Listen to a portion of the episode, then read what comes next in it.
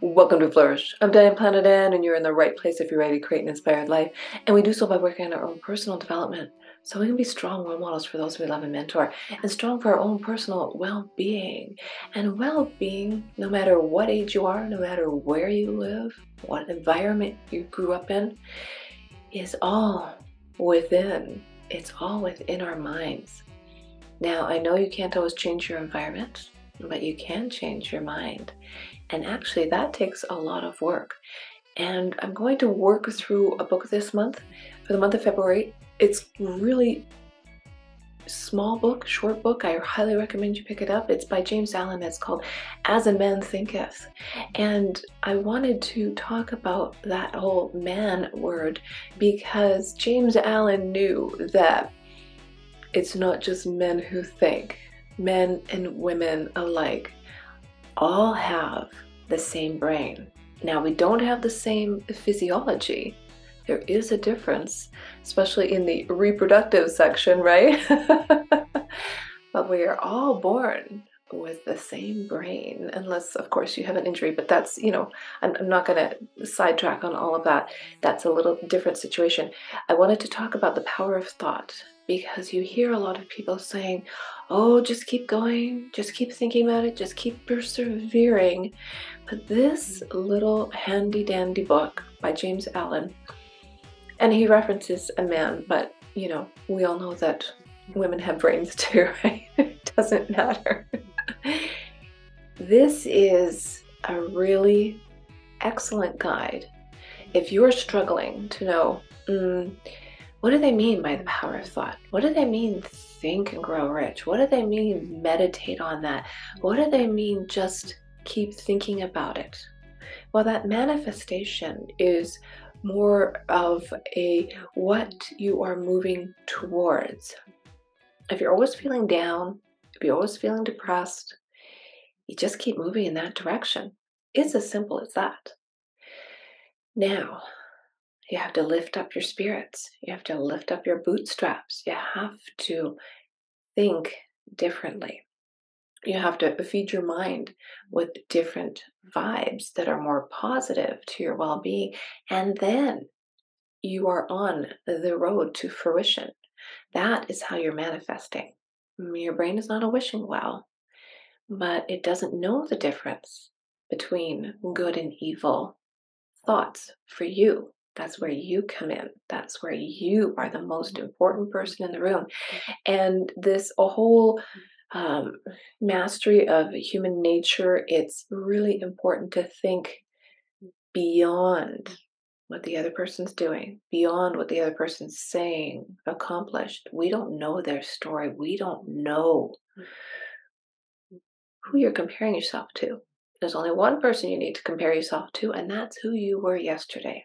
And if you have to have that conversation with yourself every day before you get out of bed, mm-hmm. to remind yourself to set your intention, to be resilient, and to take action, that's how you get there, one step at a time.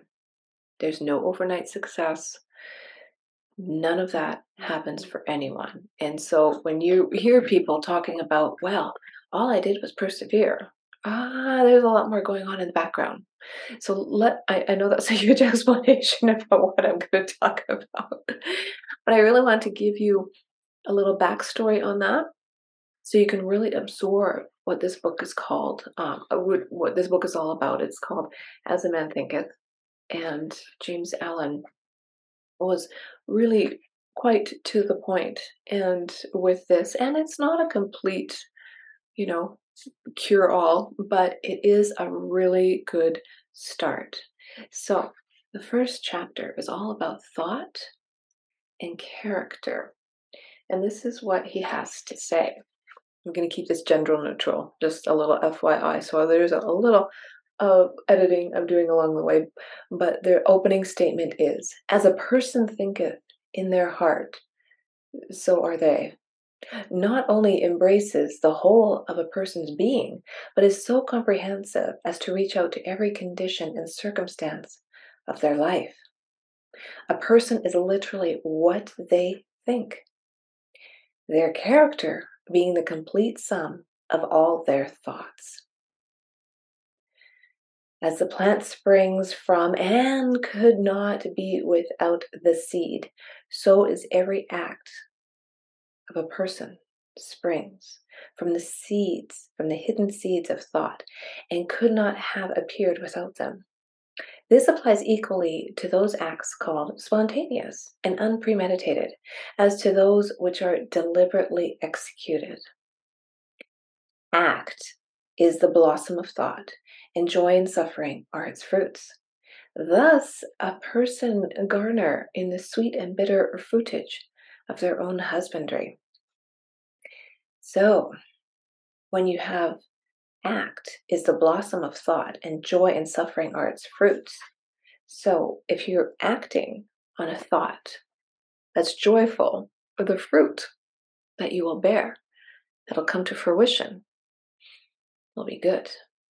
Equally, if the seed you're planting is a negative one, not a good one, you will also bear fruit. Mm, but that will cause you more suffering. So you get a choice on what fruit you're going to plant.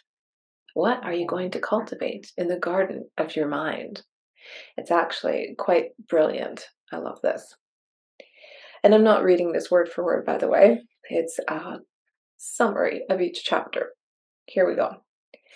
Of all the beautiful truths pertaining to the soul, which have been restored and brought to light in this age, none is more gladdening or fruitful of divine promise and confidence than this that people are the master of thought, the molder of character, and the maker and shaper of condition, environment, and destiny. As being of power, intelligence, and love, and the Lord of his own thoughts, people hold the key to every situation and contain within themselves that transforming and regenerative agency by which they may make themselves what they will. As a being of power, intelligence, and love, we all have that, right? Then he says, Only by much searching and mining are gold and diamonds obtained. And people can find every truth connected with their being if they dig deep into the mind of their soul and that they are the maker of their character, the molder of their life, and the builder of their destiny. They may unerringly prove, if they will watch, control and alter their thoughts, tracing their effects upon themselves, upon others, and upon their life and circumstances, linking cause and effect by patient practice and investigation, and utilizing this every experience, even to the most trivial everyday occurrence, as a means of obtaining that knowledge of themselves, which is understanding, wisdom, power. In this direction, as in no other, is the law absolute that he that seeketh findeth, and to him that knocketh it shall be opened. For only by patience, practice, and ceaseless persistence can a person enter the door of the temple of knowledge. That is a great way to think about it. I mean, just let that digest, let it sink in. It's an old age proverb, wisdom, been around since the beginning of time. That's where the power of thought comes in. That's where the thought process lies. And you don't have to be religious, you don't have to be Christian, you don't even have to read the Bible. These are lessons, stories carried on through the ages.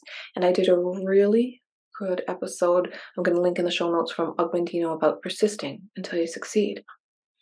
So that's the, the little first tidbits from James Allen. I hope you enjoyed it. We're going to continue this journey all month long because it's it's really important to just digest these ideas so you can get a clear understanding of where you're going versus somebody just saying, "Oh, just keep going, keep moving forward, just do it."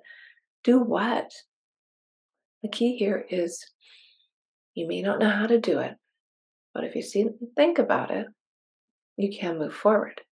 And when you're moving forward, you're taking action. And that's energy in motion. And that's where it's going to lead you to live a more inspired life. Well, if you like the show, share it with somebody you know, and hey, hit that subscribe button. You don't want to miss the next chapter.